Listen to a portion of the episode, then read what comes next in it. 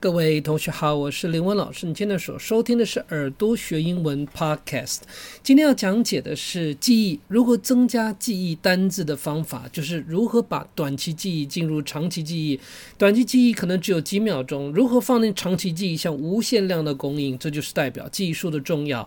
第一个方法叫做 chunk，chunk 这个字有个完美数字叫七，就是七加减二，什么意思啊？去网络上 Google 一下 C H U N K 就知道。了，你就查记忆力 chunk 可以找到它的意思。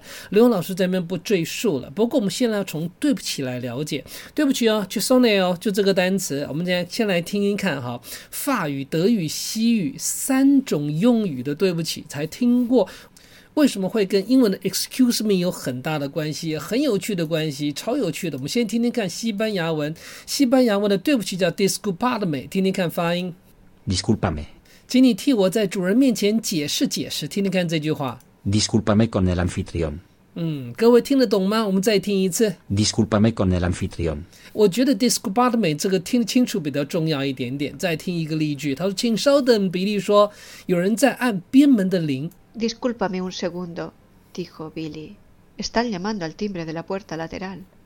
有些字你能听得懂就算蛮厉害的。La puerta 就是门的意思，后面一个叫 lateral 就是边的意思。一般我们常常讲边、旁边、双边的边就是它。不过我们重点叫 disculpame。那为什么这个字会跟我们今天讲的对不起有关系呢？哦，待会再进一步说明。法语的对不起叫 excuse me，excuse me。先听听看发音。Excuse moi，excuse me。我们听听看，对不起，我很抱歉，我也不疯。Alex，excuse moi，je regrette，je ne suis pas folle non plus。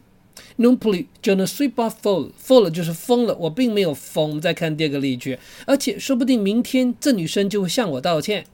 D'ailleurs, demain, peut-être elle peut faire des excuses à moi。嗯，faire des excuses à moi，他反正总之对我道歉的意思。他等等，抱歉，你洗完澡不打扫浴室吗？Jean, attends, excuse-moi, ta salle de bain, tu ne laves pas quand t'as fini prendre un bain？嗯，pond on b a n 不是我们的重点，重点是 excuse me，excuse me 什么意思？为什么会跟今天的这个对不起跟记忆力有关系？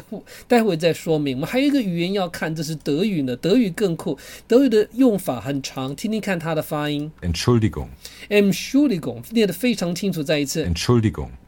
记得我们听听看例句吧。他说：“如果你请求他原谅，这么做是对的。” Du tust gut daran. wenn du ihn um Entschuldigung bittest. 至少你听到 Entschuldigung，对不对？他说我必须给老师写写个请假条。Ich muss nun eine Entschuldigung an den Lehrer schreiben. 嗯，Lehrer schreiben 这个字你不管它，总之 Entschuldigung 就代表道歉的意思，代表再来一句话，他勉强说出道歉的话。Die Worte der Entschuldigung rangen sich schwer von ihren Lippen.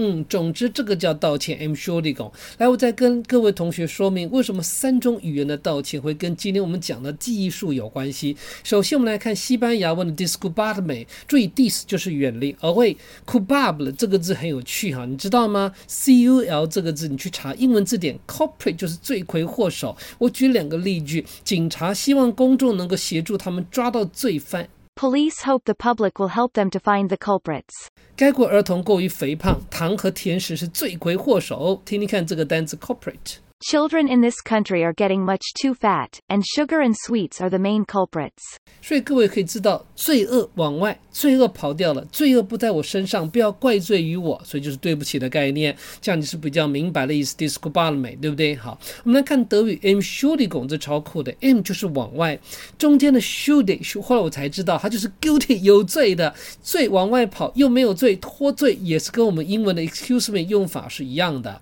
那法语呢？excuse me 这个字更有趣，你知道中间那个 accuse 就是 accuse 指控这个单词，你听过吧？我们来看两个例句，不是我的错，别担心，我不是在指责你。It wasn't my fault.